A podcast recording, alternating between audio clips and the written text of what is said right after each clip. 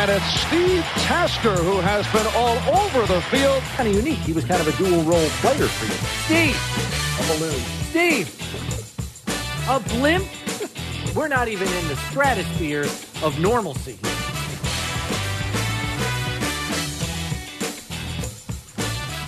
Revving it up. Here we go as Steve's jingling the ice in his cup. I mean, he's he's had plenty of time to get ready. He is here. He has joined us. I cannot. I was fresh I, off the Mountain Time I've, Zone. I've been telling everybody this. I was really my feelings were really hurt when they started training camp and I wasn't here. They just started without me. The, yeah, well, the train keeps on rolling, dude. Hop on or get left at the station. so injured by that. Yeah, well, it happens sometimes, even to the best of us. But uh, we are here on Tuesday. Day three of training camp is in the books. And uh, we'll talk about what happened on the field in a little bit here. There are some interesting NFL news and notes, including a tier one quarterback who had to undergo a surgical procedure today. We'll get to that in just a second. Um, big show for you today, though. We've got defensive coordinator Leslie Frazier coming your way in the second hour of our program. About 30 minutes from now, we will have one Kevin Clark joining us uh, as he will give us a little bit of a national perspective on the Bills. He's here at training camp today from the Ringer, so we'll get rolling on that uh, in due course. And Steve, as as much as we will be talking about day three here of camp today, the headline news across the league: Joe Burrow had to go get an appendectomy. Yeah. Went under the knife. He'll be all right. It's a routine procedure, but he is missing practice time. Uh, obviously, I mean, you get your abdomen cut open. It's you know, it's kind of time well, to miss a little ramp pra- up period like we are, he's not missing that much. Missing some, no, I mean, yeah, it's no good for the team, but I wonder how long because the incision. here, let me just tell you, I got my I got my appendix out on a Tuesday. you did I was golfing Friday. really? Oh yeah, and that requires a lot of Yeah, torque I had, there. I had So- no issues. Okay, well he'll be back throwing a football in about three days then. Yeah, it's yeah. whole not not as headliney as we thought. Maybe then. All right. Well, I mean, I'm a little you know, disappointed. that stinks, but Yeah. Um, I know you had a comment privately about Kyler Murray's clause in his contract, in his new contract, that mandates he put in four hours of study time every game week. Dude. You and I have said our piece on Kyler Murray. that is that is a How now that it's we, out I now. should we should have asked Brandon Beane when we saw him on the sidelines this morning how uncommon that clause might be in a contract. That is that is the first one I've ever heard of. Like ever heard of that right that doesn't mean it's uncommon i'm just curious i'm wondering how uncommon it is it would seem uncommon to me Now there are other. Well, that's true. you have to put a clause in the contract that essentially says i need you to study more Needs you- yeah. We're not. And we're if not you liking- don't, it will void liking portion. your. We're not liking your. approach to the game Yes. Exactly. which you don't often hear publicly the last time i can recall such a situation was billy joe hobert here in the late late 90s Yeah, you when he basically said i didn't study the playbook Um, when that yeah, and when that happened, he lasted less than 24 He hours. was promptly. Yeah, released. promptly released. Uh, it it's not a good look. There's just no other way to slice it. Now, Kyler Murray has always said he has been quoted as saying he's and I'm not one of those guys that goes in studies out. He goes, I see it on the field and I and I get it. You know, because I he just does not see doesn't get the connection between watching it on film and studying it and breaking all the other team down and then transferring it over to the field as being that much of a difference maker for him. So, I, i'm not sure the arizona cardinals feel the same way well, I mean, clearly if you're going to pay the guy nine digits, yeah, it doesn't matter. make sure you know what you're getting Yeah, uh, you better put the work in. And yeah, so I'm it. You can imagine that football players like me, old guys who are, you know, we're all crotchety and we, you know, we're all yeah, we're shouting at clouds. I know, but man, oh man, that does not fly. That does not fly at all. No, and it's I think it's a, at least a little alarming that the Cardinals feel it necessary to put that in the contract. Well, and here's the thing too. Uh, Kyler Murray ex- said yes to it, and you knew it was going to. You knew it was going to come out. And now it's, I heard a, a question, you know, on social media: Is it were they brilliant by putting that in there, or were they incredibly stupid? And I'll say this: it does posture them for wiping their hands clean of him in the future. Gives them an out. It gives them an out. Yeah. And I and I think for that reason it's pretty smart. Plus, I'm pretty sure they didn't put that in there if there weren't wasn't some concern on the football side of it from Cliff Yeah. Kingsbury and the group that said, "Listen, I, there are certain things he's not seeing, or there are certain things that we don't know if he's getting, or he, we're telling him this stuff and he's not doing it because I don't think he, you know, spends enough time on it." Right. Um, there's no question. Something in that organization said, "Hey, you know what? we should really get him to, uh, you know." And it says it's undistracted time, four hours of undistracted study of the game plan.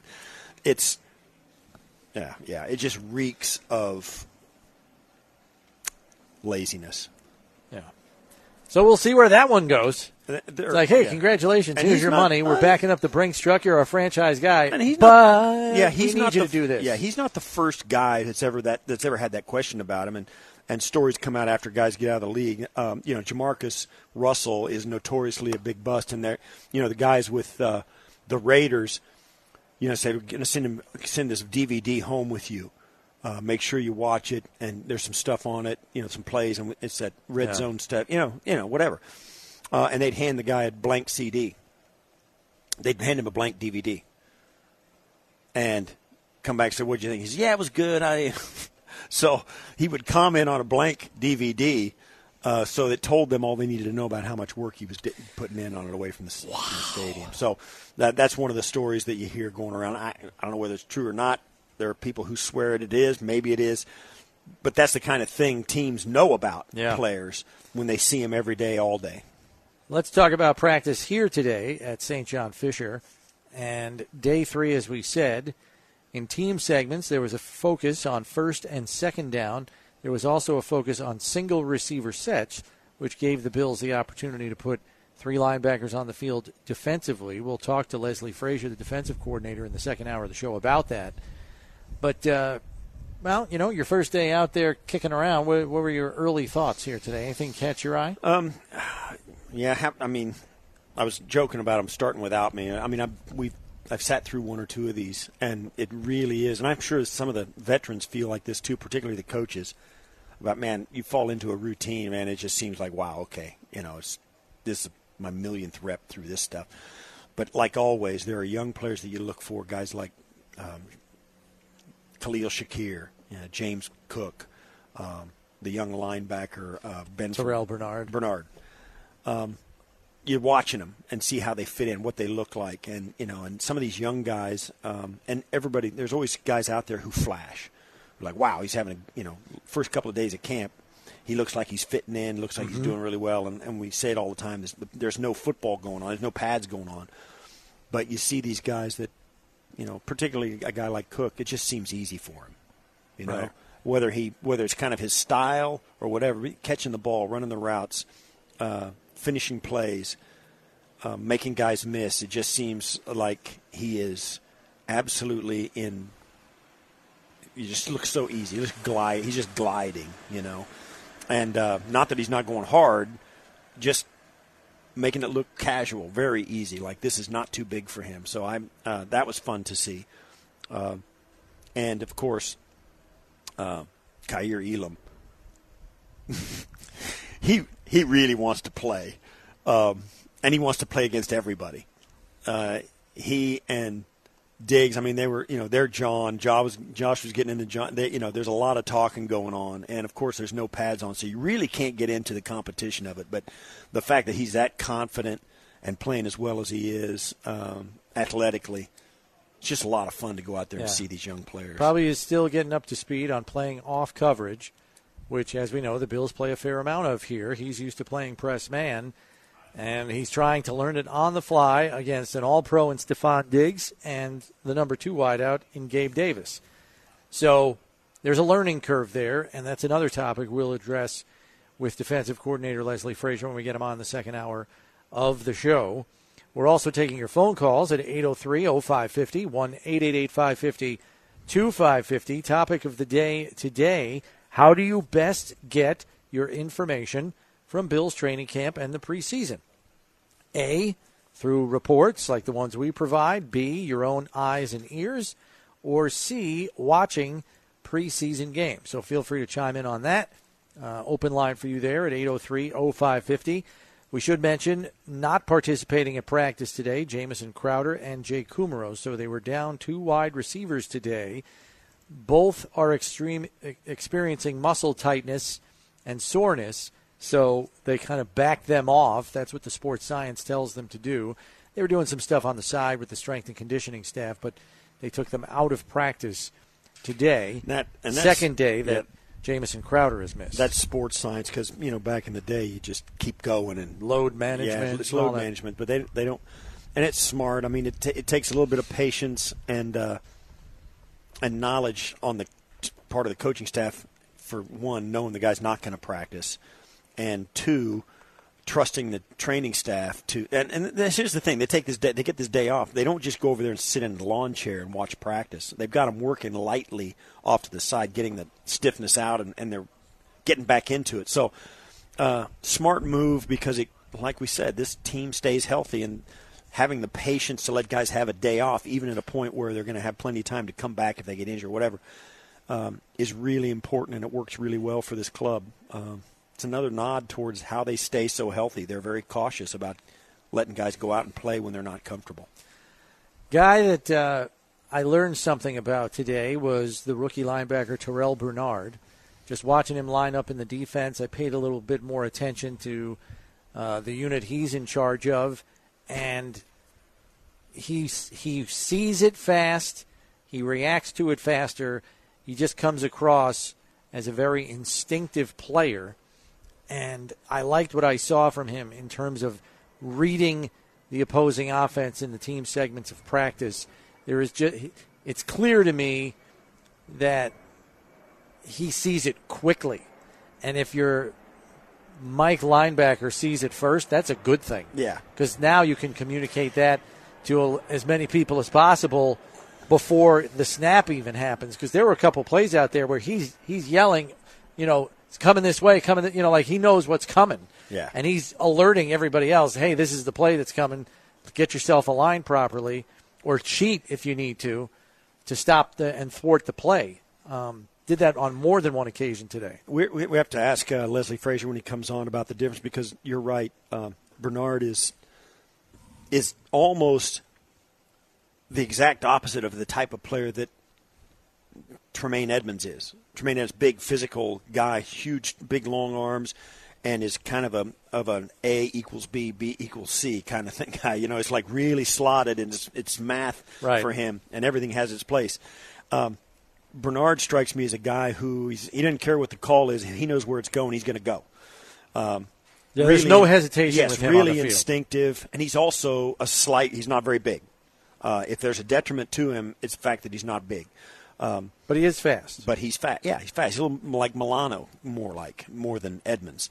Uh, so it'll be interesting. I'm gonna have to ask uh, Leslie Frazier when he comes on about you know having if you, those two guys are your two inside line, one backs up the other. Does that when one goes in and the other's not, do you change your defensive calls because of that? Yeah, we'll have to ask him that when he comes okay. on. So uh, we look forward to that conversation. Hour number two of the show. Uh, we do want to get to some phone calls here because we got some people waiting, and we'll do that here now. As uh, joining us on the line and leading us off today is Chance in Alabama. Chance, what do you have for us? You're on One Bills Live. Hey, for taking the call. sure. Uh, I, yeah, yeah. Two years ago, when when uh, Josh was runner-up MVP, we ran four wide a lot. So uh, I'm calling. Maybe you guys should uh, could shed some inlight on I, I'm just confused who the fourth receiver is when we go four wide. I know we got two good tight ends, O.J. Howard and Dawson Knox, and I know we got a ton of slot receivers. It seems like, but I'm just worried if Gabriel Davis or uh, Diggs gets nicked up, who's going to be that other guy? Does that make sense? Out. You're yeah, talking yeah. about outside? Yeah, outside receivers. Yeah, yeah. yeah I, I know we're good is. in the slot. Okay. Yeah, yeah. I'm just worried. Yeah, we got um, Nix. Okay, yeah, Chance, okay. we're having trouble with the connection here, so uh, thanks for the call. Uh, he's worried about outside receiver depth, which is something right. that we've talked about too. And I do know this because Brandon Beane explained this on air. uh, this morning. He said that Isaiah Hodgins worked some with Gabriel Davis on lining up outside this offseason, even though his history is in the slot as well. He's going to have to make some plays just to make this roster, I think. Right. But he could be a consideration. Jake Kumerow obviously has been here more for special teams than anything else, but he is a tall outside target. He would factor into that equation. And even though Khalil Shakir's best position is probably the slot, he has experience lining up outside as well. And so I think he could be a consideration for Yeah. that. As far as one, two, three, four, I think right now you're probably looking at Diggs, Davis, McKenzie, and Jamison Crowder. That would be my guess Right. at this point in time.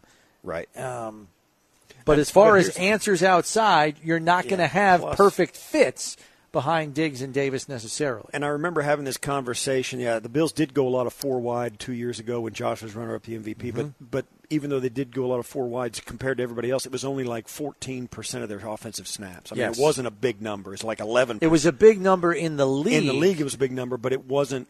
The majority of It wasn't their a plays. majority of their plays. So yeah, there was a little bit of that going on. But you're talking about you know one out of every 10 snaps or so being four wide. And after in week one, and- when they ran a ton of four wide last year, and it didn't work very well against the Steelers because for some reason Buffalo's six could not block Pittsburgh's four, Right. which rendered that approach ineffective. Right. It changed the approach of the offense because ten personnel didn't show up much after that the rest of the season. what happens when you get in if you're a team like Buffalo, you'll run 14 percent of your plays um, out of four wide, but 90 percent of those 14 percent of that 14 percent will be against two teams. You know what I'm saying? They'll run 10 personnel a bunch in this game and a bunch in that game, or maybe against one of their division opponents. They'll play them twice, and the bulk of that 14% really actually comes in two, maybe three games. And then the rest of the season, you don't hardly run at all. piecemeal. Exactly. It's game plan specific. It's not something that's theirs that, that they want to run all the time. They use it when they need it, and they use it a bunch when they do need it. And so um, it's not something that, you know, and they won't run it if they don't have the people. So it's that simple as well. Let's go back to the phones, and waiting for us there is Dan in Rochester. Um, let me pull him up here. Hey, Chris. Dan, what do you have for us? You're on One Bills Live. Hey, Steve and Chris. doing? Thank you for taking my call. I appreciate it. Yeah, sure. Uh, I'm worried about all the hype and stuff. With uh, I've been a Bills fan forever. About the hype of them on the predictions and stuff. About going all the way and all that stuff. Steve, you went through it, uh, but uh, Yeah, go ahead. yeah, that's that's what's bothering me. You know, I hope they go all the way, but you know, Well, you think the mentality Yeah, here's of the the, thing, team. I think they're great, but you know, is it you know? Yeah, let me, don't take heart. Uh, they lived here last year too. Um, they lived with those expectations last year. They came off a 2020 year where they got put out of the AFC Championship game. Uh, we came into last season. I say we. The Bills came into last season exactly in the spot they're at. Now, certainly the fans are on board with it, maybe a little bit more than they were a year ago, but that's uh, nationally for sure. But last year, coming into that this very same spot when the, they were having training camp in Orchard Park again, the people in this building and Bills fans in particular had huge expectations for the team. Now the fact that it's national makes it a little different, but this is this is familiar territory for Sean McDermott, Josh Allen, Leslie Frazier, Ken Dorsey. Uh, all the coaching staff and all the players that were here or have been here the last two or three years, they've lived with these expectations. And their expectations have not changed at all, even if the national media expectations have grown this is a team that expects it. So they're living with it and they're going to be fine with it. And I know you can, you know, the hocus pocus of uh, superstition uh, tells us that, you know, they got no shot now that they're supposed to win it, right? So uh, when in actuality, uh, it is what it is. They earned these expectations. Uh, they have not, it, it's not just about playing offensively almost perfect at the end of last season it's also about the offseason they put together and the work that they've done and the players they've added and the players they've detracted from you know that, that have gone away the way they've handled it and where they sit now um, you earn these expectations, and, and when you get them, and, and I've been part of a team that had expectations like this, um, you welcome it. You don't shy away from it.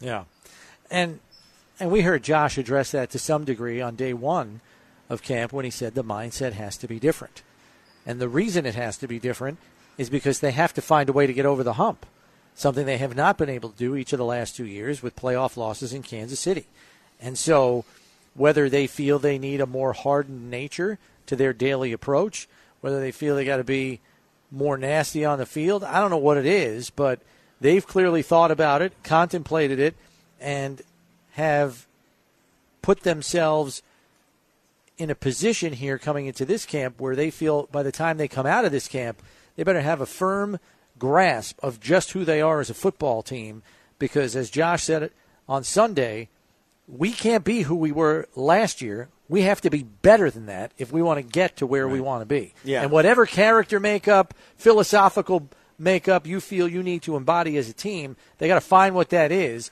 and put it into practice. Yeah, I'll say this: they don't need to change up too much. I mean, they don't they don't need to change or transform themselves um, in much of anything. They were I I've said it before. I'm going to say it again on the air. They were good enough two years ago to go to and win the Super Bowl when they got beat by two touchdowns by the Kansas City Chiefs in Kansas City in the AFC Championship game. They were good enough then. They were good enough last year with the 13 second game. Um, and they're going to be good enough again this year. But it comes down, you've got to play well on that day when it's win or go home. When yeah. you get yourself the chance to get in the tournament like they did against the New England Patriots this last year, you play well enough on that day and you thump them and you move on. You got to play well on that day. That's what it boils down to for this team. You got to have the wherewithal and the level of confidence and a level of excellence in your preparation and all of that, which they do, to get to that game and play well in that game. Because if you play well in that game, you're gonna you're gonna win it. That's the only missing ingredient they you're not going to play in a vacuum. That other team's pretty good too, and if they play well, you got to make plays. Yeah. But there's nothing, there's no magic ingredient that the, that this team needs to do or add that is going to transform them all of a sudden into a contender. Certainly, great players help. Von Miller helps, no question. Gabe Davis is going, emerging is going to help. The the additions on the defense, all that guy. It's a, but it's a different team now. So it's different. It's not that team from last eight months ago, nine months ago. It's a new team and they got to start it from the ground up. So they're going to be good enough. They're going to get a chance to go. But on those games, when you've got to win or your season's over, that's when you got to bring it. You've got to give yourself a chance to get in that tournament yep. and play well on that day. That's that's what they got to do. Break time for us here. When we come back, we're going to be joined by senior NFL writer from The Ringer, Kevin Clark. He spent the last couple of days out here at training camp. We'll get his thoughts on Bills camp and the league at large when we return here on One Bills Live, presented by Kaleida Health. It's Buffalo Bills Radio.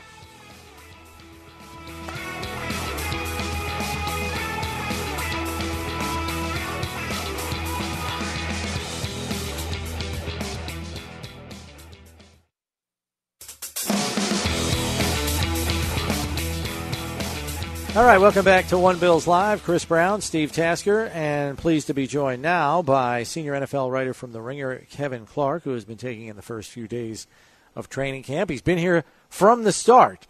Uh, Kevin, thanks for taking some time stopping by here. We know you're busy, but it was funny. You said simple reason why you're here. Nobody else is practicing right now, right? I couldn't make it to Vegas, yeah. so I went to Rochester first, um, beautiful Pittsford, and, yeah. and, I'm having a great time. Can't complain. The weather's been outstanding. Yeah. Um, in, before we get to maybe some of your impressions of what you've seen out here on the practice field and maybe some of the conversations you've had in your time here with players, coaches, front office people, I want to kind of take an overarching look mm-hmm. at the McDermott Beane tenure. What I mean, what would you say are the most noticeable changes from the start of this thing in 2017 to where we are at now here in 2022? With the exception of the COVID year, I've been to camp every single year, yeah. um, including I mean, back to the Buddy Nix Chan Gailey era. Oh wow, been, okay. I've seen a lot of bad football on both of these fields here. Yes, you and me quite both. frankly, mm-hmm. and you guys have seen far more of it. yeah. Um, but what I'll say is that um, you notice it in everything, in everything. And what's interesting about McDermott and Beane is you felt the foundation was right before you saw the results on the field. Mm-hmm. Um, and I think that was a change from maybe previous regimes. And it was interesting because I did a story last year um, about talking to Josh and Sean and Brandon about just the lessons other teams can take uh, about Josh's success and how they built this team over the, the process of, of, of four years. And everything along the way made sense. They didn't try to force it. You know, um, they didn't want him to play that first year uh, when they were basically clearing out the salary cap, taking the biggest dead cap charge in the history. Uh, but then the line got sorted out, the skill guys got sorted out, and the the marriage between Brandon Beane and Sean McDermott is as good as any coach and GM uh, pairing in this league. And so I think that you see it in every facet, whether it's just how practice is run, um, sports medicine, whatever it is.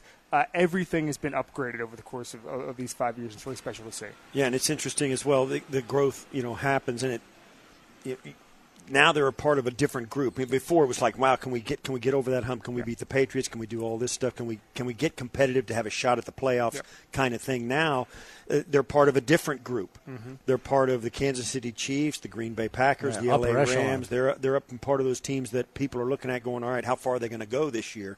Um, the sky's the limit. How, what what do you see in that conversation, particularly in the AFC?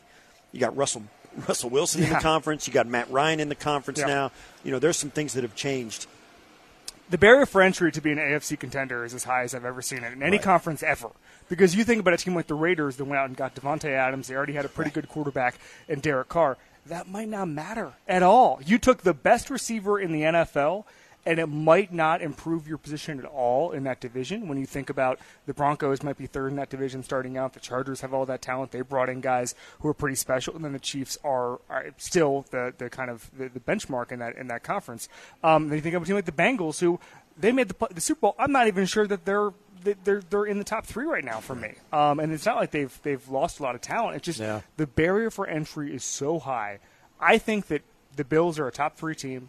And I think it comes down to, and I know Bills fans aren't going to want to hear this, luck, injury sure. luck, fumble luck, one sure. play. You think about that loss in Kansas City. That was partly, you know, clock luck, whatever it is. Um, I mean, there's just so much that goes into it.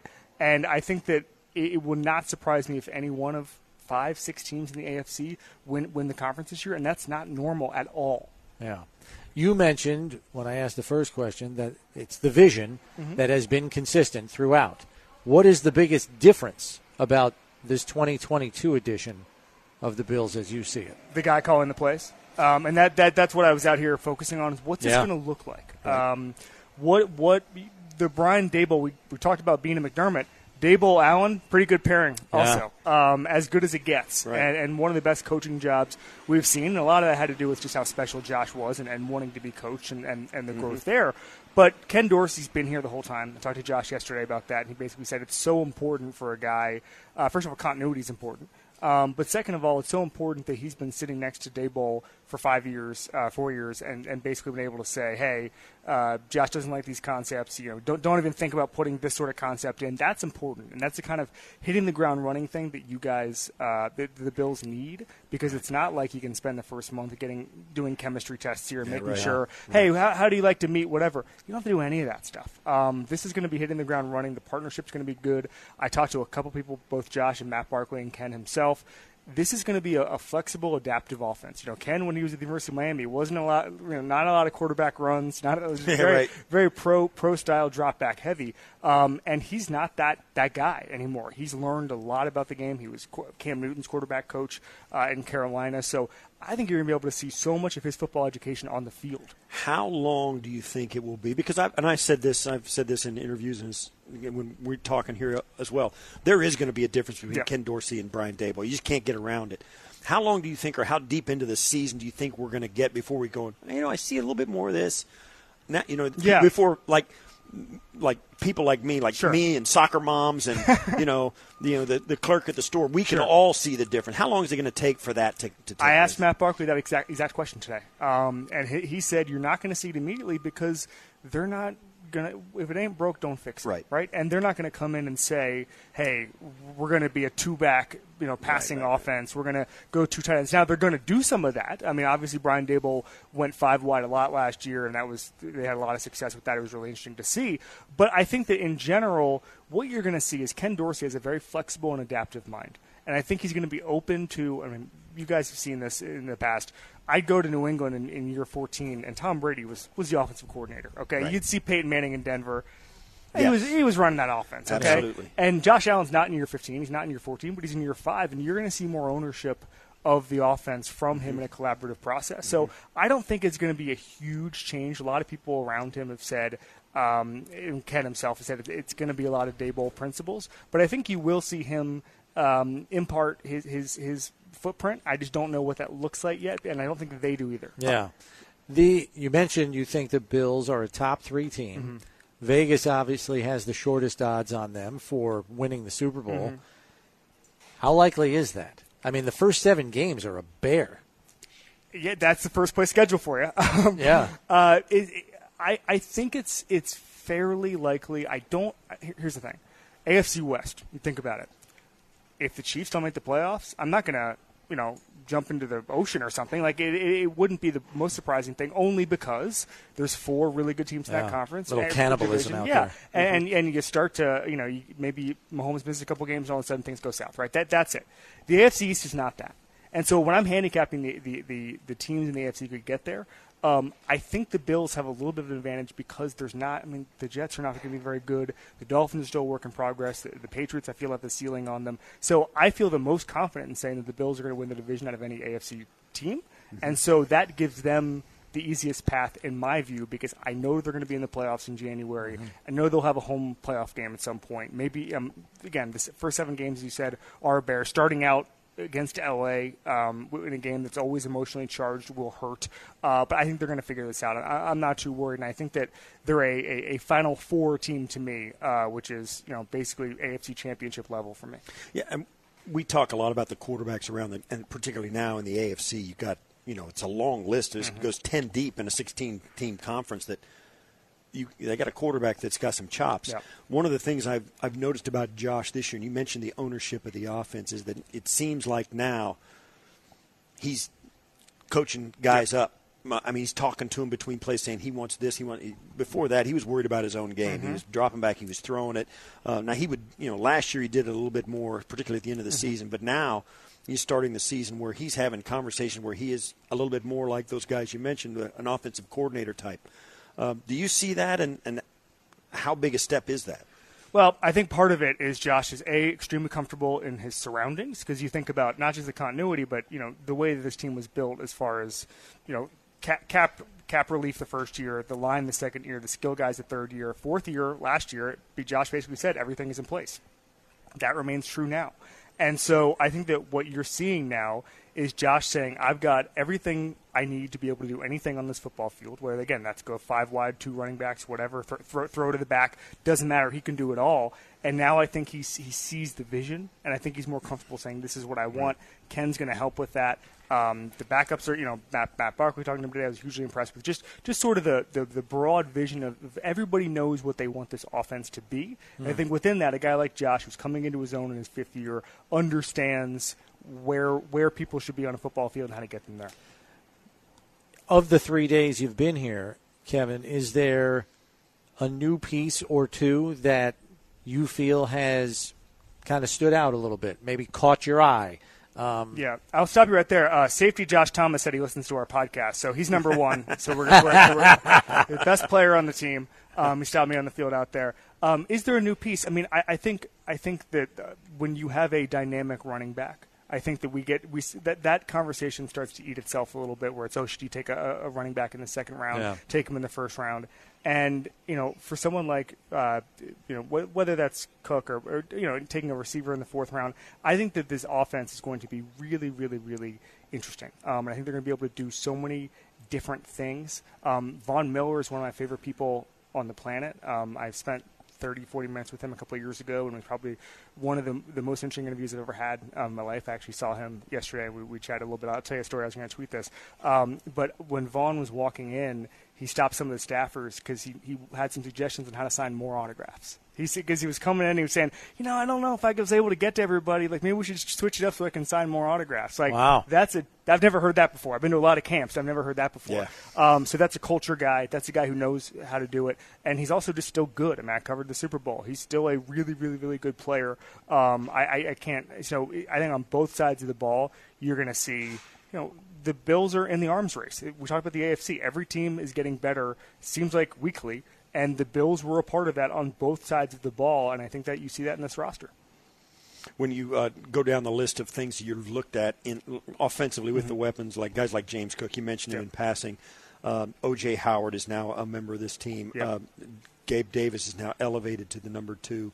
Um, Josh Allen is, is who he is. Um, how do you anticipate? You know, with Jamison Crowder, who Yep. was who one of the reasons one of the Bills signed him is it makes the Jets worse and us better, uh, right? Because he, Jamison Crowder's hurt this team Yeah. uh, when the with played the Jets. He's He's only been got one season with less than 50 catches. Right. So he's a guy that you know has made his presence. So all these new Yeah. pieces come in uh, to an offense that has that was really, really, you know, on fire at the end of last season. What do you see in this point in training camp, if anything? It starts with Gabe Davis. I mean that that is that is a guy who his his floor is high, his ceiling is incredible, um, and I think you're going to see. I think I don't play fantasy football, but everybody I do I know who does is obsessed with with a guy like Gabe Davis because you just think about the numbers he's going to be able to put up on the other side. I mean, Stefon Diggs is who he is. Uh, I, I I think that you're going to see some really really interesting stuff. So I expect it, it was amazing. One of the things I've, I've talked to these guys about is when when the New England playoff game, it was statistically the perfect It was, game. Literally yes. the first game in history, no turnovers, no field goals, no punts. Okay? So, how do you improve on perfection? That to me is the question. I asked Josh yesterday, I said, "What's your motivation when you did all you could last year? You know, how do you how do you kick it into an extra gear?" And you know, his answer was probably what you think it was, which is we didn't win at all. Um, Yeah. And so he, you think about that every single day. Uh, but I think that's the most interesting thing to me is is how do you maintain that level? Um, what happens if you get a couple of injuries? And listen, it wasn't perfect. Josh said that yesterday to me. He said I think people have forgotten a little bit, and you know, mid-season last year, people were. I don't know. He may have been exaggerating, but he said people would tell him they're not going to make the playoffs. Um, and it wasn't. You know, Mahomes had similar struggles, um, probably even more struggles in the middle of last season. Um, so I think we're going to see maybe a more uh, complete team because of the weapons, but the, the the bar is so high Yeah. off of what Daboll established last year. So um, I think even being ninety percent of what it was last year would be quite an accomplishment, guys. How does a number one defense in a handful of different categories from last year get better? I mean, Yeah. they felt their weakness was the pass rush. They felt that was one of the reasons 13 seconds happened, Yep. uh, let alone the third and fourth quarter of that game where they couldn't stop them Yep. and the Chiefs couldn't stop the Bills. Is it is it an oversimplification to say they felt they had to improve the pass rush? They did it, and they'll be an even better defense this year because of it. Yeah, um, that was the thing. So this time last year, I, I talked to Brandon Beane about this, and he said they wanted to improve the pass rush in the draft because that's how you beat the Chiefs.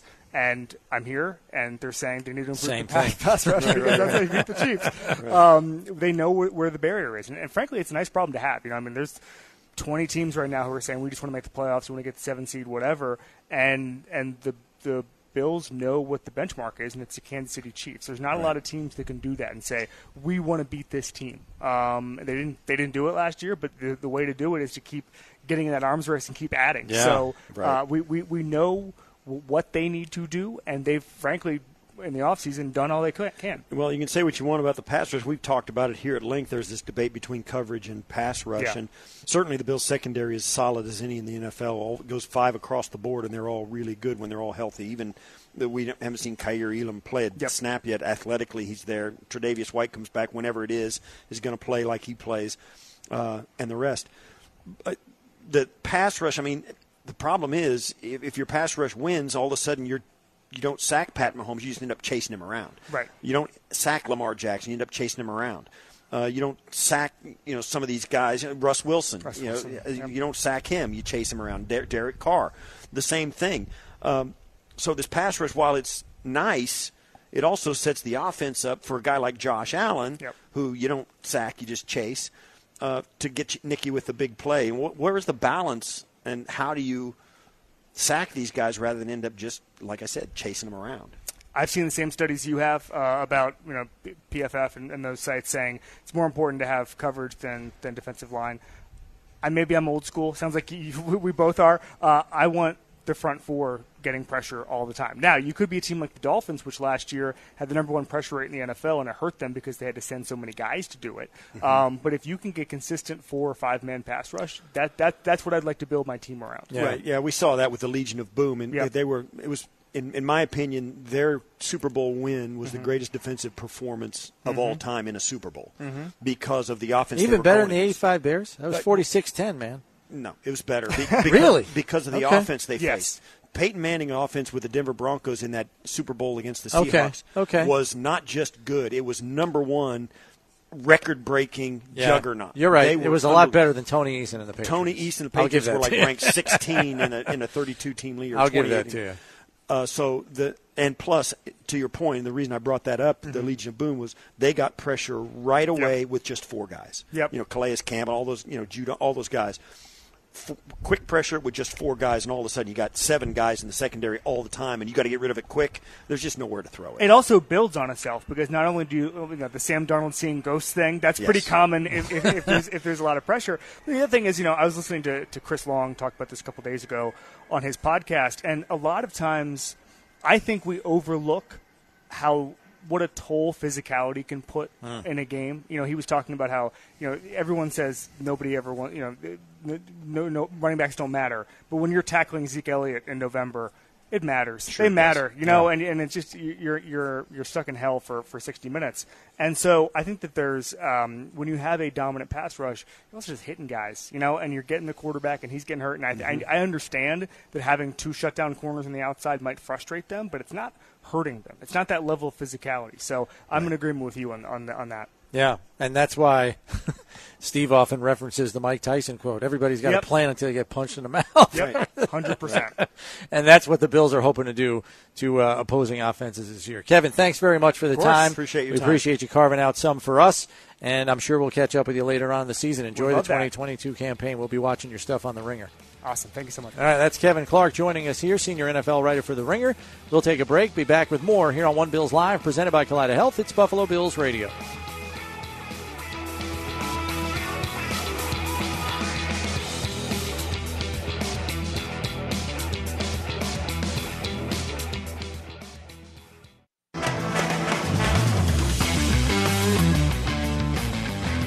All right, it's summer, and Bills head coach Sean McDermott wants us all thinking about sun defense. Coach is passionate about skin cancer prevention as it runs in his family, and he takes sun protection very seriously. Most importantly, of course, is wearing sunscreen. Right now, you can stop by your local Wegmans for all of your sun protection needs. Wegmans will donate $1 for every Wegmans sunscreen product sold through August 31st in Buffalo, Rochester, and Syracuse area stores. It's a great way to protect your family and help the fight against skin cancer and think sun defense like Bills head coach Sean McDermott. And we should tell you if you are going to be attending training camp, there will be a sunscreen booth to get you completely covered and protected. You'll be using some of these Wegmans products like we have here. Uh, that's probably what they'll be spraying all over you before you uh, sit out in the bleachers where there is no shade to be had. Oh my gosh! It, yeah, it's hot. Yeah, it's beautiful though. It was great today. Low humidity, unbelievable. Um, so nice. Today was like so the nice. perfect day, even for the players. Like seventy-eight. Come on, seventy-eight low humidity. That's a football player's dream. And they only got shells on. They didn't even have pants on yet. Oh yeah, it's a day at the beach. It's glorious out here. Come on. um, so yeah, and and we'll have Coach on a little bit later on in camp, and uh, we'll probably talk to him a little bit about some of the sun defense measures that he takes. He's out there with long sleeves and long pants. There's another guy that's happy. It's only 78 degrees. Yeah, some people are genetically predisposed. You know, fair skin. Yeah, he's that. fair plus, skin. Plus, your job has you standing out in the middle of an open field all day. Right. But so, he's always got that wide brim hat on. yeah, that's that's his look. You know, mm-hmm. people. I I still I mean, I had some a nice person here in Rochester. We mentioned you know last week where you. That's right. somebody sent me one. Sent me a. It's not like McDermott's. It's one of those cam- blue cam- camouflage. Yeah, that's that's bucket the, hats. Yeah, that's the So gonna- I forgot this it. year. I forgot it today. I got to bring it. It's my first day. I had to forget something. so I forgot my bucket hat. Good lord. Let me Um, that. We are asking you on the Twitter poll today to let us know where and how uh, you get your reliable information with respect to training camp. Is it A, the training camp reports you hear from here and other outlets? Is it B, your own eyes and ears? Or is it C, watching preseason games? Do you kind of hold your water until you're seeing something close to real football and then you make a call? You can let us know at 803 0550, 1 888 550 2550, the number to get on board here. Seventy-seven percent of you just go by the reports from training camp. I know that not a lot of you know, people say your own eyes and ears. Do you go to training camp and you watch these players? And most people don't come out here every day. Um, but seventy-seven percent of you get it from what you read and see online, uh, or in, you know Well, yeah, and if you can't make it out here, you're kind of you're stuck with that. you're stuck with that as your solution. So I, you know, I get it, and you know that's why we're here. We're trying to provide a Yeah, service there's, there's no for lack Bills of, fans. There's no lack of outlets here. I mean, every Oh, every gosh. radio station and TV station in the region is set up, you know, posted up here with us. Every station in the eight county area of Western New York has dispatched someone to provide a report of some kind as to what's going on out here. And listen, I to, to their credit though, Bills fans, only eight percent, almost nine percent, like one in ten people depend on their own eyes and ears. Like I'll decide for I'm- myself. Most of I'm- us know. I like I can't even do that. I'm just know? to tell you, I'm shocked by that number. That is that is surprisingly low. It's it's where it should be though. Eh, you know, most of us don't know what we we're have some, at. you know, we have some regular callers on the show, and I, I would expect about half of them to be like,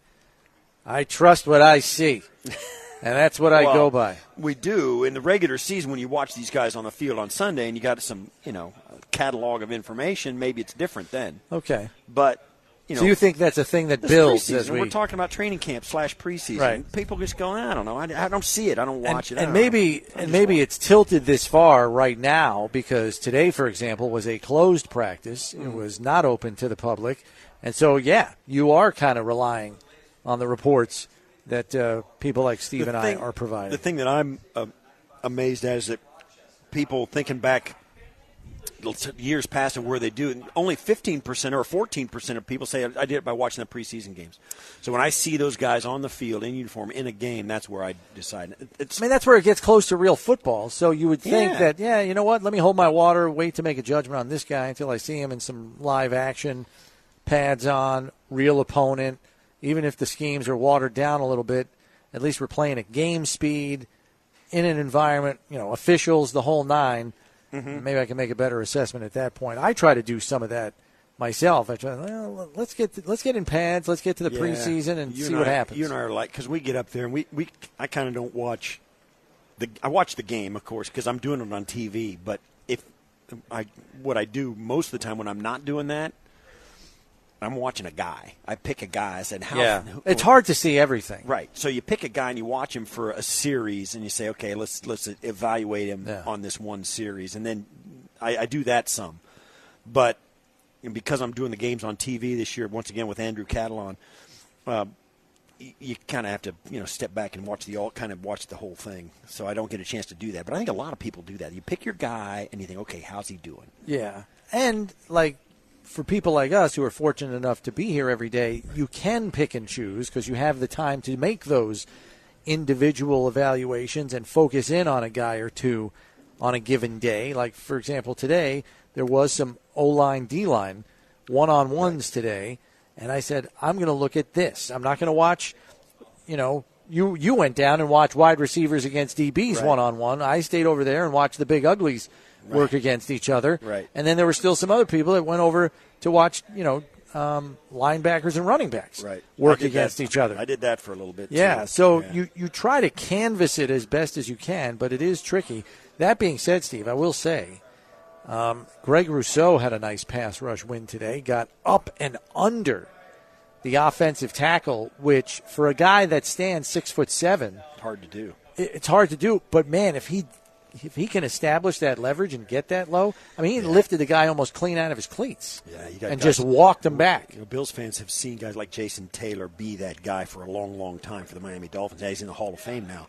Uh, he was a big, tall guy like that, and you get and if you have the ability to use that to your advantage underneath, which is what exactly the opposite of what you think those guys are going to be able to do is get low enough on a tackle because of their because they're so long. But if they have that in their repertoire, then that changes the equation for the tackle. He's got to, you know, he's got to gather up and make sure he doesn't get leveraged. And when he's doing that, it, he's susceptible to what the long guy, the tall guy, can do really well, and that's swim right over the top of him. Yeah. So when he anchors down to make sure he doesn't get under him, you give him that little head fake like you're going to get under him. When he drops down, all of a sudden you're you're like this, you know, six foot seven eel, and you slither around him, and you know, and you constrict the quarterback. So Greg the Eel Rousseau. Right, but that's you know it's just one more real weapon that a tall guy has. If he can, yeah, if if it's it's it's simple and it sounds simple, but if you can do something that most guys your height don't, and they don't feel like they have to defend against, um, everything else gets better. in- Yeah. in, your in your repertoire. Because now they don't know what the heck's coming. Oh, he did that, and that's the last thing I expected. What's coming next? Right, exactly. Now you got him. Right. We have to take a break here, but when we come back, we will be joined by Bills defensive coordinator Leslie Frazier, who will give us a synopsis of the first three days of camp for his defensive unit, among a host of other topics, including the progress being made by Kaiir Elam and Terrel Bernard. We'll get to that when we return here on One Bills Live, presented by Kaleida Health. It's Buffalo Bills Radio.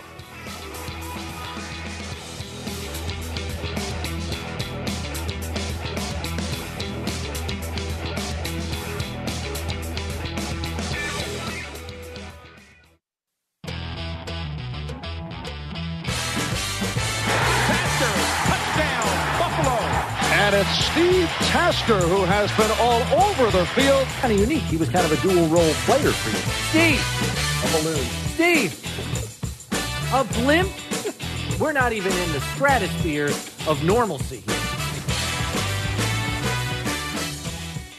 All right, welcome back to One Bills Live. Chris Brown, Steve Tasker, along with Bills defensive coordinator Leslie Frazier, joining us fresh off of day three of training camp out on the practice field. Session went a little longer today, Coach. A little extended team segment there, Yeah. but you uh, you guys were working some base sets today against some one receiver sets, Right. And you get some uh, three linebacker looks, something we don't usually see on your defense. Right. no, it was good. Uh, we had a, a chance to simulate almost uh some game situations, primarily first and second down. Yeah. We've been specializing these first couple of days with third down and red zone. So Mm-hmm. today, first, second down, which is where the majority of the game is played. So it was good. Good. You guys, uh, last year, and, and we've talked about it a lot. You, you know, it's Milano and Edmonds. They're the only two linebackers on the field, like ninety percent of the time. Do teams try and pry you out of that?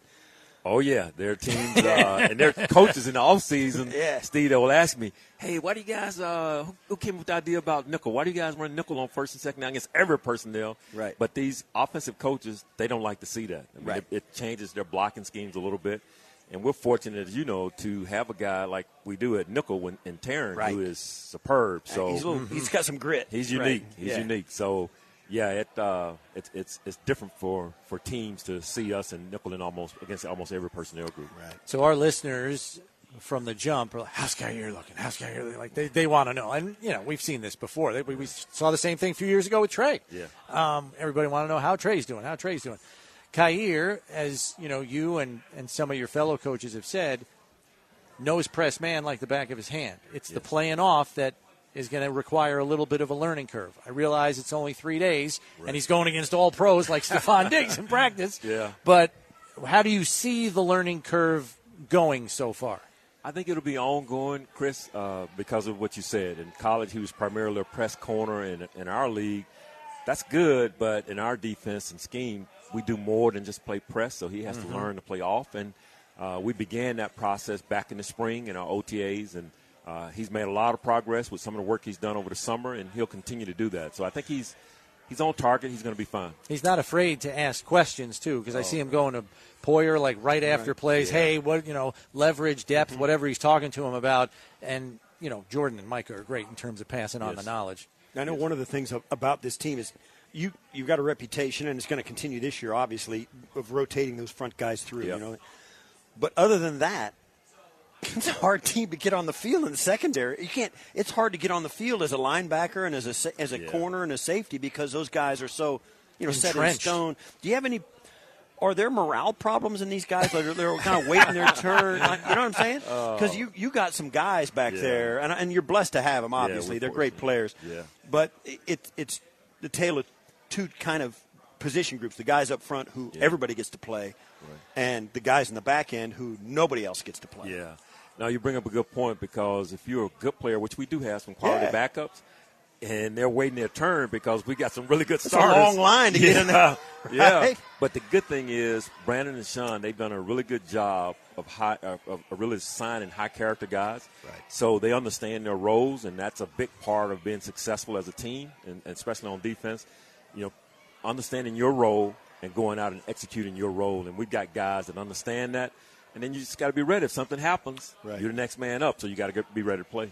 So speaking of that defensive front, no knock on the guys that were here last year, but it, it just seems and appears, at least from what we've seen on the field, and I realize pads aren't on yet, so judging D line play is an incomplete grade right now. But it feels like even though you've got big guys inside, you have athletic guys through that group. And I'm talking, you know, Settle, Jordan, we know Ed already, but these new guys, even DaQuan, who can stand anybody up, he can penetrate too. Do you feel like the athletic, uh, the athleticism collectively there might be an upgrade? Yeah, yeah I, I like the way you started off. You know, nothing against the guys we've had in the past because they played good football Yeah. for us. But this group, this size and Right. athleticism, that combination, Yeah. I don't know if we've ever had that. Chris Yeah, or it's Steve. good. And it's, Yeah. it's, it's, this is unique for us. Uh, yeah. I mean, one year we were the smallest defensive line in the NFL, and boy, we're a long ways from that now. So it's, Right. uh, we're fortunate for Yeah, sure. I found myself watching practice. I was standing on the sidelines, and, and you know how think you know, they're moving from one end of the field to the other, and, and I found myself sitting behind DaQuan Jones and Jordan Phillips and Tim Settle, Yeah. and I was like, man, they got some, yeah, some girth. That's some girth, yeah, right? Yeah. I mean, is that Yeah. a- little bit? And you said, you know, certainly you've played defense with the smallest mm-hmm. defensive line. I don't know that you're the biggest defensive line now, but what? How does it change things for you and your team when you know it's a little bit different story up front? And, and I know you play to the strengths of your guys, and you had Yeah. a good defense when you were small guys. How's it change your defensive call or your your philosophy? Yeah, I, I think uh, as as time goes, and you and Chris said it earlier, when you get the pads on, you really get a feel for where you are and what you have, and we're a few days away from that. But on paper, you know, you like to believe that because we're su- such a bigger group and more athletic, that we're going to be stouter against the run in our split safety defenses, which will be a big help for us. Now we don't have to be as much single high, especially uh, with Tre'Davious, you know, potentially, you know, being out, uh, which we don't know for how long. You need to be able to mix in a little bit more split safety than single high, and that means being stout against the run. And if you got some big guys that are athletic, you think you have a chance to be better at that. Going back to Kaiir briefly, what stood out today was there's a little jaw jacking going back and forth between him and the All Pro out there during Yeah. team. We know co- we know you and Coach McDermott. You want a defense that plays sound, but it doesn't hurt if you got a little nasty to you because you're going to be facing guys like that every single week. So to see that from the rookie, like not backing down and going, you know, he's not, I'm not backing down. Like Yeah. you want to see that, right? Yeah, no, no question. That was one of the things when we were scouting him back in the spring that we saw in his game. I mean, in that SEC, he's playing against some top-notch Yep. receivers every every week, and there were some times where there were some confrontations, and he never backed down. So Mm-hmm. that was part of why we liked him, and one of the reasons we drafted him when we did. Does it ever change? Um, and I thought about this. You see guys, particularly the first couple of days of camp, young guys, both sides of the ball, flash. Yeah. And then like jump in with both feet, like wow, this you know athletically they show up big time. And then as training camp goes on, some of them disappear. Yeah. You know they and Yeah. is there something behind that? Uh, because it seems to happen every year to different guys, and some guys, you know, even though they hang around on the practice squads, it happens every year. Yeah. Where they come in sharp and they kind of level off. Is there? A, have you guys kind of analyzed why that is, or can you get around that? You know, I'm, I'm not sure exactly why, uh, but it also makes you cautious. And Chris talked about it until you get the pads on Yeah. because even going back to when we were playing, Steve, there were guys when we'd come to our mini camp. We didn't have the off-season programs that we have Right. today, but when we come to our mini camp, I'd be going like, "Man, this guy's really, really good." And we put the pads on, that guy would disappear, and you go like, "Oh man!" Yeah. So I've learned over the years until you get the pads on, don't get too high about a guy. You know, it just the pads change a lot of things. I was telling somebody today I was an all-world seven-on-seven player. yeah, I was all I was elite. yeah, yeah. I was elite. yeah. We talked to Coach this morning about um, Ken and Matt Smiley getting up to speed as new coordinators here, and the fact that you don't really know until that play clock's counting down, Yeah. and you got to make a call. Yeah. Now, I did ask Coach, can you just explain the opportunities that exist in practice? And he talked about your call it Mm-hmm, segments, where you guys as coordinators get to call it in real time Right. to be as game like as possible. What is the interplay, though, between you and maybe Ken? Are there conversations before practice where he might say, "Hey, you know, I want to work on this. Do you have any like I'm, cu- I'm I got to believe he wants to bounce stuff off of you as a defensive mind Right. in terms of things that he wants to call in those call it segments. Yeah, no doubt. And then there there are situations like that, and we had some of those back in OTAs in the spring where there are certain things he would like to see from us, mm-hmm. and we'd oblige because it obviously helps us if, if we can help them, and vice versa. There are times I'm going to ask him, for example, hey Kenny, we really need to see maybe more empty today. Can you give us a little bit more empty uh, Okay. formations, and, and so we can work on a few things. So yeah, there's some dialogue like that between the two of us to help both units. Now, with those call it segments, does the offense get to kind of dictate, or might Sean allow you to kind of take the lead sometimes and put your stuff out there before and force because it's usually the other way around. You're always reacting. I'm wondering if this is one of the few times where you get to dictate a little Uh, bit. that doesn't happen very often. It's, it's, it's, we're we're still in a reaction Hey, mode. man. Yeah, yeah. Yeah, you know you're in the reaction mode when they spot the ball and it's in your own end zone. Right, right. You're the whole the, se- the series starts. Right, in the exactly zone. right. Yeah, it so- starts in the end zone. Yeah. You rarely see field position that poor. But You're there it right, right. Yeah, and do you do you ever get to the point where uh, you think at, at this point at camp, and I want to know how it is at this point in the history of the NFL, where your installs are. Do you do all of that? You know, what what where are you at with? How much of the playbook is in? How much of it is it all in? And now you're honing it and, and finding out when you can use it and where. Or just give the give the listeners an idea of where we're at at this point in history, at this point of the season for an NFL team. How does all that install and the timeline of getting it all in? Yeah, we're one of those uh, teams where we really put a lot into the off-season program, Steve. Right. Uh, we, we we preach to our guys that, that those OTAs, that phase one, phase two, that's where we lay our foundation for the season. So if we lay a good foundation, when things happen during the season, which they are, it's going to be some adversity. Right. If we've laid a good foundation, we'll be able to get through some of that adversity we'll face in the season. So once we get to training camp, we're, we're really repeating some of the things we've done in OTAs. We've done our installation in OTAs. We've pretty much gotten everything in, with the exception of maybe one or two things. And then we're repeating that uh, throughout training camp, trying to build the reps up and get the confidence and get our guys to play fast.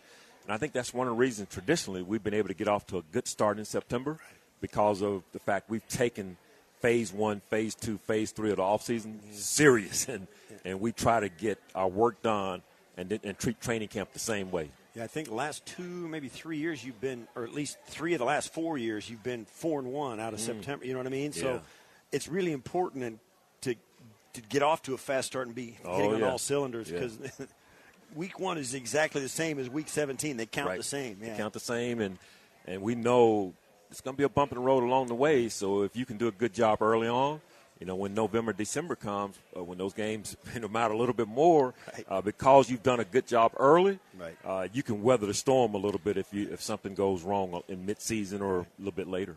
The other rookie that a lot of our fans are asking us about is Terrel Bernard, and I don't.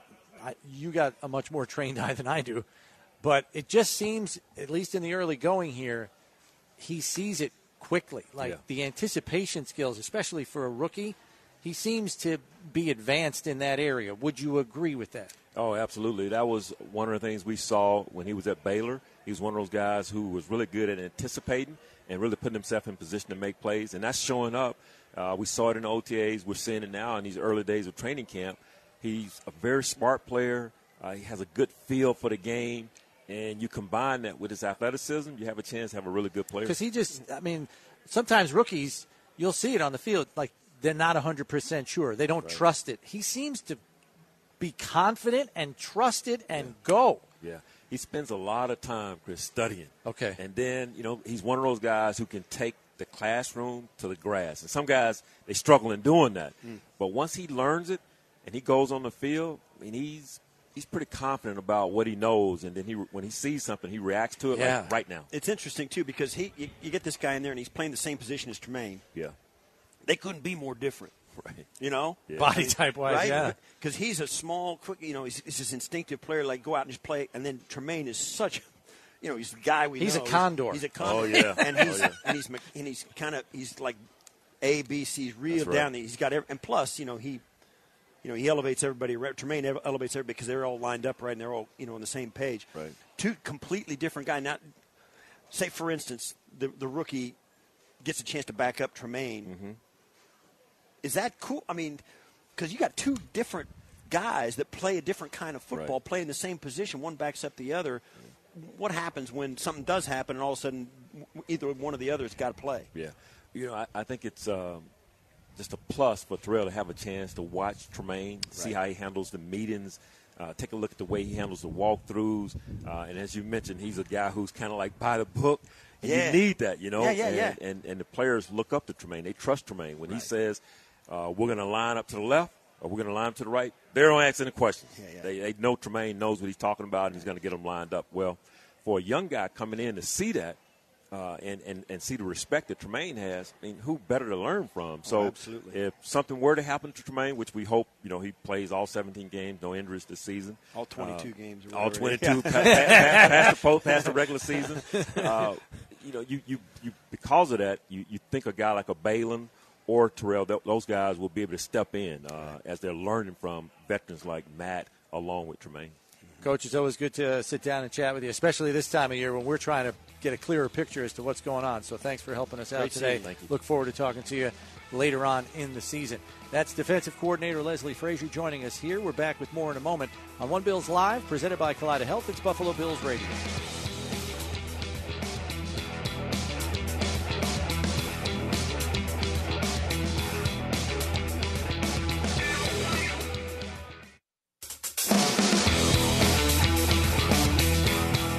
All right, welcome back to One Bills Live. Chris Brown, Steve Tasker with you.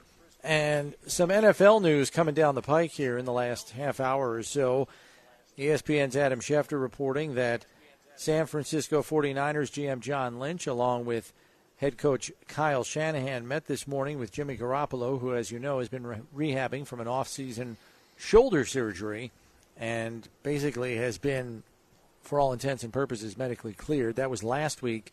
This week, the three men sat down together, according to Schefter, and after the meeting, Shanahan essentially told reporters, We've moved on to Trey Lance. So basically, thanks for coming, Jimmy G. Garoppolo's out as the starter anyway, and, they're, I- and the, it's the not a writing's been- surprise. yeah, the writing's been on the wall, but to have the coaching staffs come out this early in camp say, "Listen, Trey Lance is going to be our starting quarterback," um, says a lot. Teams now, I mean, here's here's what you're looking at: 31 other teams. You know, the Bills being one of them. I'm just saying, all these teams that are looking for a quarterback will now have a choice to make if they want to get Jimmy Garoppolo, if he's going to be an upgrade like in Carolina or New Orleans or whoever Seattle. in Seattle, they can sit back and say, "Oh, because face it, Seattle knows him as well as any other team, any opponent who's played him because they play him twice a year." Um, so Seattle and all these teams could sit back and say, "Okay, do we want? Do we really want to be the team that gets him? If we do, we're going to trade for him because he's obviously done in San Francisco." If they don't, they're going to say, listen, we'll take him, but I don't want to trade anything for him, so they're going to have to take a chance on him hitting the free agent market, which means then they're going to have to be the highest bidder. Now, the guy's making 30 plus a year, so you're not maybe, probably not going to have to go that high, but you're going to have to jump. Hmm. San Francisco wants to get him off the roster. They made it plain today. Um, you're not carrying a backup that's going to cost you 27 million plus. That's just not good economics, even in today's NFL. Well, some some teams will do it if the other guy's not making anything. Yeah. But Trey Lance is in the what third year of a first round quarterback? Second year. Second year. Um, so yeah, we'll we'll see how long it takes for the Niners to find a new home for Jimmy G and where that might be. What's your call, Brian? Is Jimmy going to take snaps this year? I think if Seattle makes the trade, yes. Where else? I don't know that there's any other places where he can land and definitively be the guy walking in the door. Detroit. I don't know. Is he that much better than Jared Goff? I don't know that he is. I don't know that he is. Hmm? So I, I don't see too many destinations left. Yeah. So I mean, it is puzzling that they waited until now to come out with this. I mean, this was, as you said, this was kind of the Houston? plan. I guess Houston, yeah, and a lot of people have connected those dots. Yeah. You know, because Nick Caserio, who's in the front office there, is the GM of the Texans, obviously was in the New England front office when they drafted Jimmy G. So Atlanta. there's a familiarity there. I would take Jimmy G over Marcus Mariota. Right.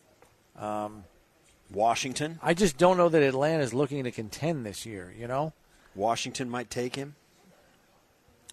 I suppose you can make an argument for that. Yeah, There's some places out there. yeah. You know, um, and all of them will. It- It's their job. I mean, if you're a GM, you're going to kick the. T- if you're a GM in Washington, Seattle, Atlanta, uh, Detroit, I don't know the Giants in Carolina. I don't if they want to stir that pot. I kind of doubt it at this not. point. But all those other teams, Detroit, uh, Atlanta, Seattle, Washington, um, they're going to kick the tires on the guy, All right. right? Yeah, I mean, I can't. Think Atlanta's of a clear upgrade. Houston is another one. Atlanta's a clear upgrade. I forgot about that. Houston, yes, maybe. Uh, Davis Mills, They nice like kid. Davis Mills. That's fine. They can like him, Um and you know, not to be, but Cleveland might kick the tires on Jimmy G, knowing that Oh they my got an God! eight- Another quarterback. They just signed Josh Rosen last week to be the fourth guy in there. Josh, Well, I I don't, I don't think much of him either. But why would you have signed that guy if you had? You'd rather have Johnny Manziel than They've had enough quarterback trading issues between the guy they brought in. I don't want to get into it. And the guy they moved. I don't want to get to making jokes about it, but still, I'm, I'm just saying, if you're a GM of an NFL team, you I like your thought on. Atlanta. I, I think that could be a possibility, but we'll we'll have to see um, whether Arthur Smith Arth- thinks that guy's an upgrade. I do. I don't know if he does. Who's there? Uh, Marcus Mariota? Yeah, because I, I, you know, um, when he left New England, the word on him was that he had those intangibles. Guys liked playing with him and for him and stuff. Now, I don't know that you know his time in San Francisco hasn't you know sullied that perception of him, but I think the guys that play with him like him well enough.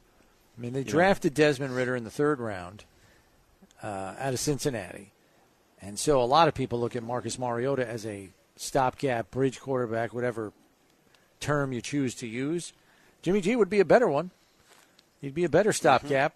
The question is, are you trading for that guy and giving up assets for a guy that's only going to be a stopgap? Right. That's that's the thing. It's I like, think- why don't we just take our lumps here this year, and then next year we'll get Ridder on the field, and then we'll try to build from there. We'll see. I, mean, wonder. that- I wonder. that- that's the question: is what's it going to cost you, and do you want you know, you want to make sure you get him, or are you just going to wait and see Yeah. what it's going to cost you? I think I think most of these guys just say, okay, I know you're going to cut him at the end of camp. We'll just wait and see. Yeah. But then you're you know, then you're not you. you He's coming into a new system. He's got to learn and get up to speed and all of that stuff. He's got to learn everything. You want him in there as fast as possible so he can get started in training camp Yeah. and start learning stuff. Speaking of the Niners, there is other news concerning them. 49ers GM John Lynch tells San Francisco media that he's had productive talks with Deebo Samuel's agent, and though nothing is imminent, he's hopeful the team will have a new deal to announce in the near future. So, as we remember, there was, and still is, a standing trade request from Deebo Samuel to get the heck out of Dodge in San Francisco, and the Niners are like, yeah, we're not going to do that. Right. Uh, so it looks like progress has been made between the Niners and Deebo Samuel's camp, and we'll see what comes of it. What kind of money do you think he gets? Do you think he gets Tyreek Hill money? That's a really good question. I don't. I don't think he does. Here's the thing: I, if you're going to trade for a guy like Deebo Samuel's and give him the kind of money he's asking, Well, they're for, trying to hold on to him. here's the question you got to ask yourself: Is this the kind of guy that's going to take it out of gear when he gets the money? Uh, I don't think he is. I don't know, but he's certainly strong, uh, strong personality and confident enough to say, you know, I, you know, trade me or, you know, give me the money. Yeah, um, that's a big statement from a young player. I don't know if that'll have some residual effects, even if they give him the money. Well, he's already talking about the whole reason he wanted out of San Francisco is because he didn't want to be utilized in the fashion that he's been utilized because he knows his body's taking a lot of extra hits. You know, lining him up in the backfield and doing all that stuff besides just making him a receiver. Not to mention he's had some return work as well. I mean, he was their do everything guy, and he took a lot of lumps doing it. And I think after this season, he's like, that was tough. Either I don't know if I want to be doing all of that stuff. Either pay me unless you're going to pay me. me an exorbitant amount of money. Right. Where I can make in four years The Problem is, what I might make elsewhere in seven or eight. problem is, does he? Here's the th- problem, and I, all co- coaches and GMs know this, and some fans can observe it too. When a guy is getting physically beat up and says, "You got to pay me if you want me to take this punishment," once you pay him, He's not going to take the Punishment he's not going to take the punishment either. he's like, "Thanks, I, that was good." You know, you're paying him for what he's already done, because he's not, you're not going to get that out of him. Now, there's certain guys it doesn't matter. The money is irrelevant to them. They're going to come out and they're going to, you know, they're going to run through the brick wall anyway. But it's really, and we talked about it. We, you know, Leslie Frazier. Too, I mean, you get these guys in there, and that, all they do is push against each other and bang. And It's it's a physically brutal game, and it's just too easy to take a deep breath and just not do it as hard as you once did. Yeah. Once you've got the money in the bank. Seahawks star running back Chris Carson retiring from the NFL due to a neck injury that, according to NFL Network's Ian Rapoport, he is not going to make an official retirement statement because he's hoping his neck may dramatically improve, but right now that does not appear to be the case. So Seattle is going to officially release him with a failed physical designation under the CBA that allows Carson to receive several million dollars in injury protection benefits. So the team gives him that designation so he is eligible for the insurance monies that he will be paid based on what the remainder of his contract was. Now, he doesn't have to officially retire, but with the team giving him that designation, he's open to getting those payments. So, and it's not like Seattle's caught with their pants down without having Chris Carson in the fold. They drafted Kenneth Walker, the running back out of Michigan State, in the second round last this past draft, and they re-signed free agent Rashaad Penny. So they have runners in the stable.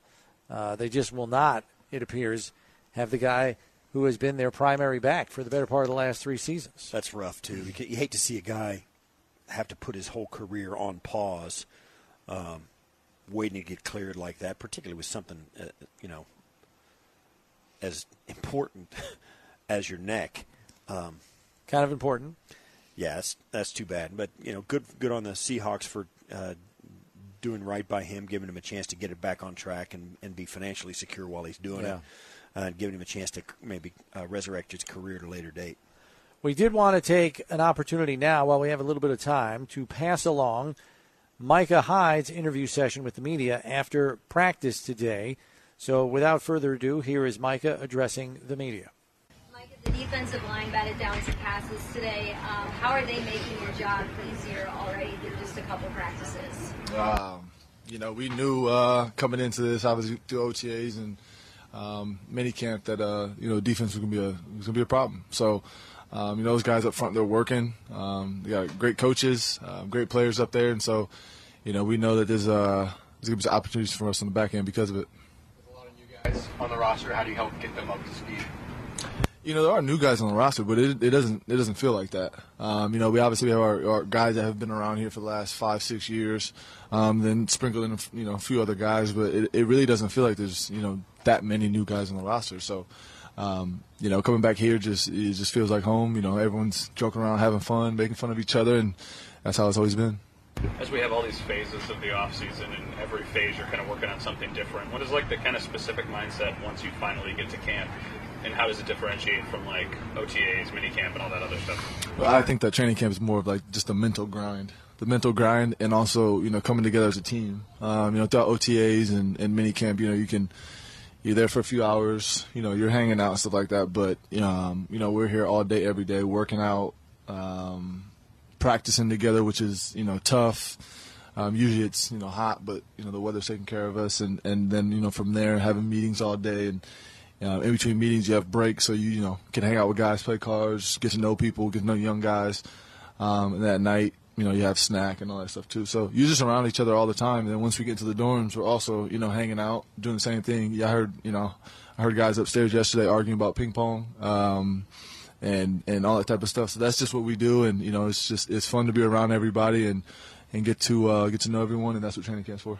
I know it's only been a couple days of camp so far, but in those couple days, what more have you learned about Kaiir Elam and just getting to know him more? Uh, what more have I learned? Um, I don't think I've learned anything more necessarily. I think you know, first day I met him, you could tell he's just a, a young guy that's listening and wants to get better.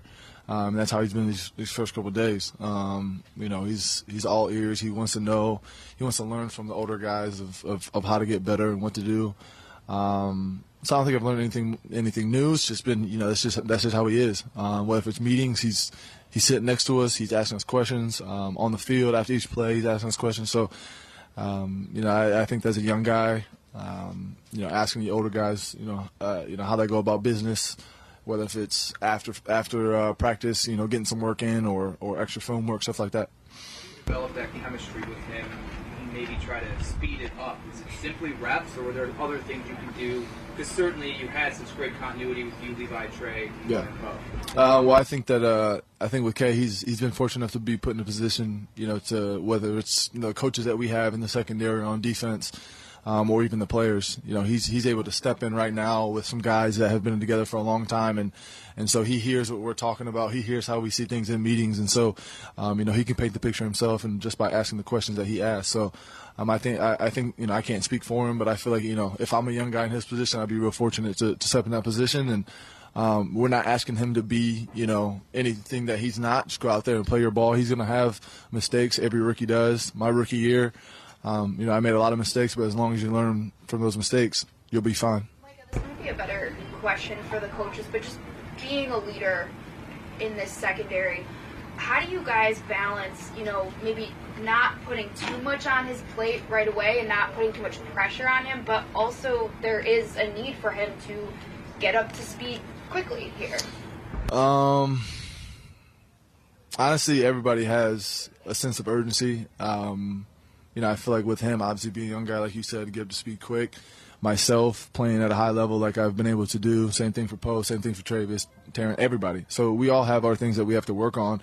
Um, and I, and I can honestly say, when I step on the football field with those guys, um, I don't feel like I have to be anything I'm not. Just play my ball because I know they're going to take care of their business. So, you know, that's kind of like the the um, um, thing that calms me down when I get out there. So I think that same thing for him. Like just go out there and, and play your ball, and you know, uh, know the defense. As long as you know the defense is going to put you in a position to make plays, and you know from there you got to win your one on ones. Um, so that's just what we're telling them. You've tens of thousands of. Oh, go ahead. You played tens of thousands of snaps with Jordan Poyer. What's it like when Jaquan's out there with you? Uh, you know, it's obviously it's not you know ten thousand snaps, but Quan's been here for a while. Um, you know, he's been in the meetings with us. He's talked ball with us plenty of times. Um, you know, obviously a great player also. So, you know, when he steps in, we don't skip a beat. You know, we all we all learn from each other. We all talk um, as if you know it's just me and Poe out there. So, um, Quan's really coming along. I think he has a lot to show in this uh, you know this season, um, and I'm excited for him. You've played a lot of snaps behind Tremaine Edmunds. We just got a chance to talk to him. We always tend to ask him about splash plays, big plays. Is he capable of those talent-wise? You know what his role is in the defense. Do you guys ever talk about things like that with him, or is is do you think it's common for him? Um, I feel like with with Maine, um, obviously he's a sideline to sideline guy, can make tackles and all that type of stuff. I, I know that um, you know himself in, in past years he's um, talked about you know obviously catching the football and, and, making plays that way, but you know working on the jugs and stuff with him. Um, even in you know these last couple days in training camp, you could tell he's been doing that, um, and not just him, Milano too. Like they're you know we do the, the, the jugs a lot during the season, and you know they've they've kind of picked up on what we've been able to do. So um, I know those plays will come. You know you can't force them, you can't get out of position to try to make those plays. Just stay within the defense, and um, you know Man's going to be a, a, huge playmaker for us, like he always like he always has been. I talked earlier about how difficult it can be for a guy like Knox. I've been going through the contract stuff for the first time. But for someone like yourself who's been through it a couple times, and Jordan going through it now, for the third time. How much easier did that get? Um, I, I think that you know at the end of the day, you always got to you always got to understand this is a business. Um, you know, we, we're all we're all guys that have been playing football our entire life for the, the, the fun of the game, and then you get put in the position that you have to take care of your family, and you know you have to do what's best for yourself. It's it's a very awkward thing to, to be a part of. Not to mention, you know, negotiations with your you know agent and front all that type of stuff.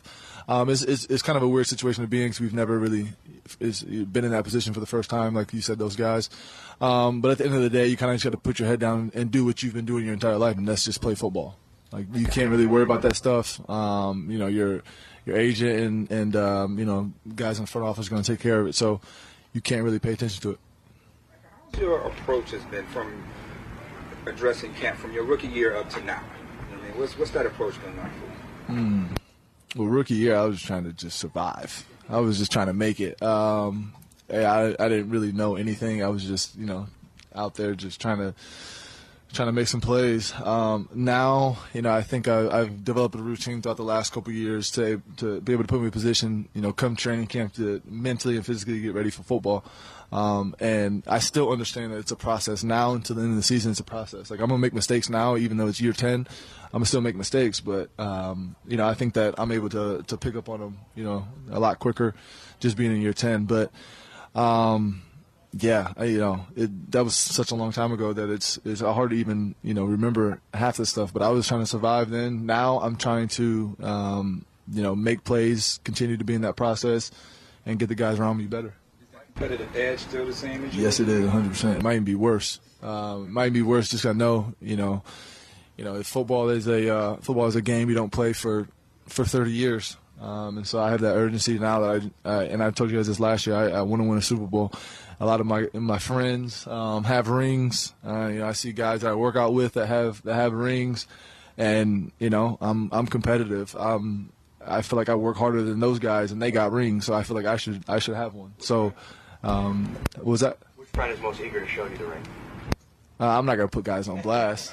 I'm not gonna do. I'm not gonna put put guys on blast. But um, you know, there's a few guys that that have some rings that you know aren't afraid to uh, to talk about it, and um, just the whole experience. And you know, I understand it. You know, I I know that if uh, uh, well, when one day you know I get one, I'm not gonna shut up about it either. So uh, I understand. All right, Micah Hyde saying, "Hey, get me a ring."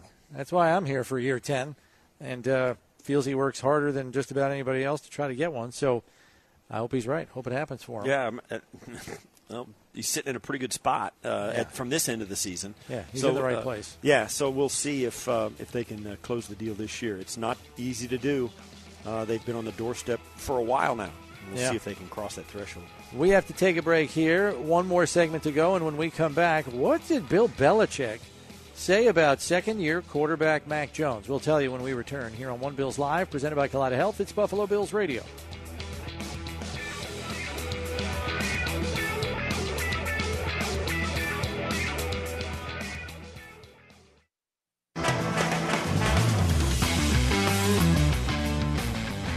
All right, we close today's show with what Patriots head coach Bill Belichick said about second year quarterback Mac Jones. He said he's made or he's seen dramatic improvement in Mac Jones this offseason. He said Jones is starting from a much, much higher point this year than last year. Okay, that I could see that being the case. Sure.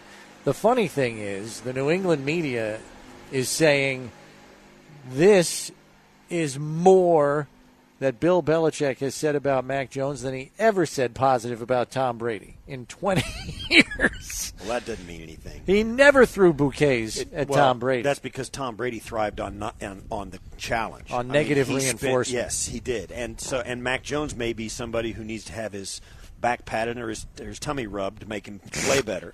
So it, that's I'm serious. A coach knows how how to motivate his guys, and if and if Mac Jones thrives on positive reinforcement, Bill Belichick's going to give it to him. Yeah. and you're going to see Bill Belichick throwing bouquets at this if that's what makes him tick because that's the way that's the way this game works. Yeah. and that's what head coaches do. They they find out what motivates a guy and they give it to him, and they get you know they get better play because of it. I have seen a lot of the social media posts about Mac Jones trimming down. Uh, he's in better physical shape. He's added strength to his upper body. All those things are good. the general consensus up there is they're going to have a more balanced attack. So we'll see if that is in fact Right. the case. I never really saw any one person stand out last year, so I don't really know how it's going to be different. But we shall see. That's going to do it for us here on a Tuesday. Steve and I will see you right back here, same bad time, same bad channel on Wednesday at 1.